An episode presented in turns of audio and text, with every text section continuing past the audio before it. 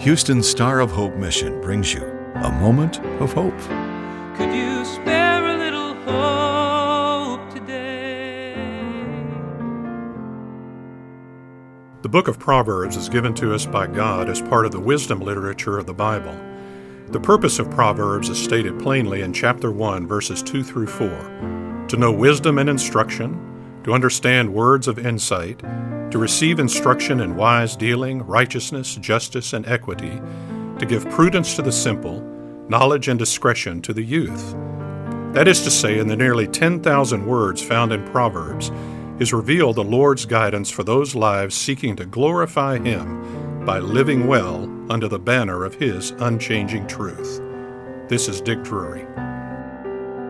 A Moment of Hope is produced and presented by the Star of Hope mission, ending homelessness one life, one family at a time, by providing services to more than 1,000 homeless men, women, and children each day in Houston. Could you spare a little